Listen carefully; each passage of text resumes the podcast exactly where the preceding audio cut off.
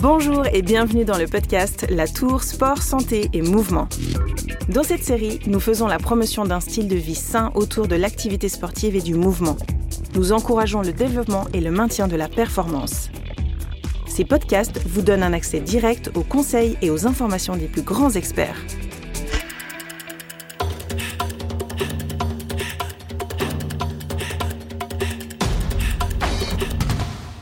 Se remettre au sport après une longue pause, oui, mais pas n'importe comment. Je suis Sarah Chiarello et aujourd'hui, pour parler de ce sujet, nous avons avec nous Hélène Sprunger, ancienne athlète de haut niveau et coordinatrice santé et performance à l'hôpital de la Tour à Genève. Hélène Sprunger, le sport, c'est votre spécialité, c'est une grande partie de votre vie. Euh, vous êtes ancienne athlète d'élite, multi-championne suisse d'athlétisme. Euh, vous avez pris votre retraite sportive en 2017. Ça vous est arrivé à vous de ne pas faire de sport pendant très longtemps? Euh, non, pas très longtemps, euh, parce que j'adore ça, ça fait partie de mon ADN, je crois. Après, je suis maman depuis 11 mois et bah forcément, avec une grossesse, j'ai clairement dû adapter euh, le volume de, ce que je faisais et puis l'entraînement. Donc oui, je me suis pas entraînée avant et après ma grossesse. Je reprends doucement. Dans ces cas-là, si on souhaite se remettre au sport, comment est-ce qu'on doit s'y prendre? Alors, il faut toujours définir un petit peu pourquoi vous voulez reprendre le sport, l'objectif et puis surtout ce que vous avez fait avant. Si vous n'avez pas fait de sport de toute votre vie ou si vous avez juste une coupure d'une année ou deux ans, pour reprendre aussi un petit peu euh, les bases et puis euh, par rapport à ce que vous êtes capable de faire. Donc remettre un petit peu le cadre et ensuite il faut se fixer un objectif réaliste si possible, commencer doucement et puis faire attention à la surmotivation. Quelles sont les premières étapes qu'on peut entreprendre pour justement s'organiser, se motiver mentalement? Alors je pense que c'est important d'écrire ce que vous avez envie de faire, quel jour, quelle activité et puis votre objectif. Ça vous aidera à vous y tenir, à trouver votre rythme et surtout à commencer doucement.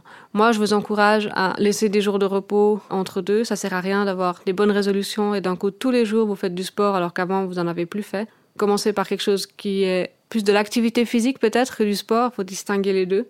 Et puis euh, commencer petit à petit comme ça. Justement, on a cet engouement du début. Comment on s'assure justement que ce soit maintenu sur le moyen, voire long terme? C'est important de se fixer un objectif. Ça peut être un objectif de, de performance. Alors, j'aime pas trop parler de performance quand on reprend le sport, mais ça peut être euh, dire, bah voilà, je vais être capable de, de, marcher une heure, je vais être capable de courir un 5 km, je vais être capable de faire le tour du lac à vélo.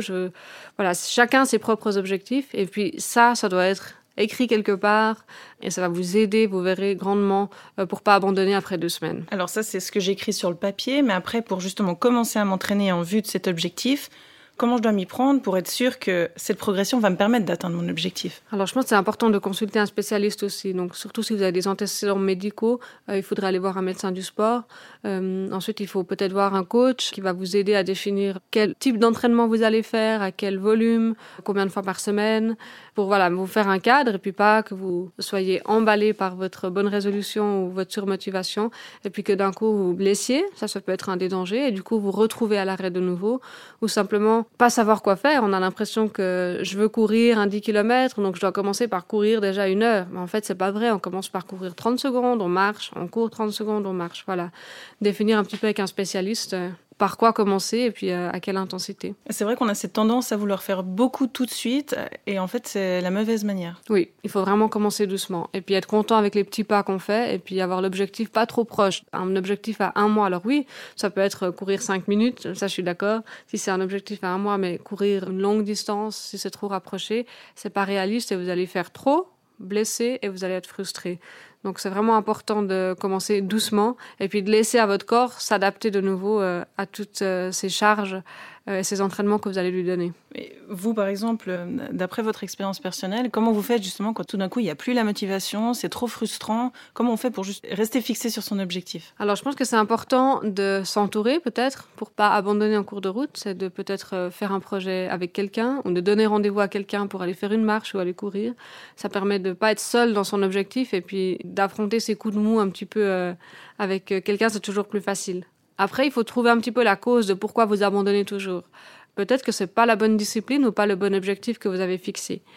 Vraiment, la clé pour durer dans le temps, c'est il faut trouver la discipline sportive ou l'activité qui vous donne vraiment des émotions et que vous avez plaisir à faire. Si vous forcez à faire quelque chose parce que la course à pied, ça a l'air sympa et tout le monde en fait, alors qu'en fait vous détestez courir, c'est pas le bon sport pour vous. Donc il faut vraiment identifier qu'est-ce qui vous fait arrêter. Si c'est l'emploi du temps, peut-être que vous n'avez pas trouvé le bon moment de la journée qui correspond à votre euh, discipline, à votre rythme de vie pour vous entraîner. Souvent le soir, on est fatigué. C'est difficile de s'entraîner le soir parce qu'on a une longue journée. Donc peut-être que optimiser sa pause de midi pour faire quelque chose, ça peut être la clé pour d'un coup trouver cette routine. Donc euh, vraiment pour pas perdre cette motivation et de nouveau commencer à arrêter, commencer à arrêter. Euh, il faut définir un petit peu euh, les causes de cet arrêt. Alors, couper la journée en deux, ça peut déjà être une, bonne option pour planifier son, son, entraînement. Là, on parle de personnes qui ont plus fait de sport pendant très longtemps. Pourquoi est-ce que ça redeviendrait une, une, priorité ou en tout cas un facteur essentiel de leur quotidien selon vous? Parce que le sport, alors moi j'aime bien distinguer le sport pour des, des sportifs et puis l'activité physique pour euh, des gens qui veulent simplement bouger et puis en fait c'est la santé si on est sédentaire, ben on le sait maintenant, hein, c'est vraiment euh, mauvais pour la santé. Euh. donc c'est juste ça, c'est de la santé mentale et de la santé physique. Donc l'activité physique, mais ça peut vraiment être simplement aller marcher une demi-heure tous les jours, prendre les escaliers, l'autre prendre l'ascenseur.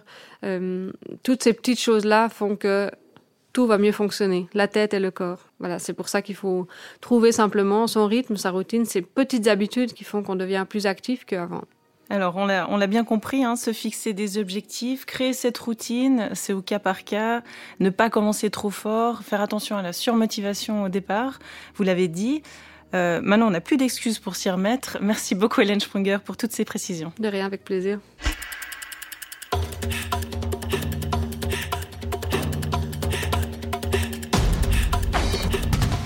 Partagez ce podcast sur les réseaux sociaux. Pour plus de conseils, suivez notre page Facebook et notre compte Instagram.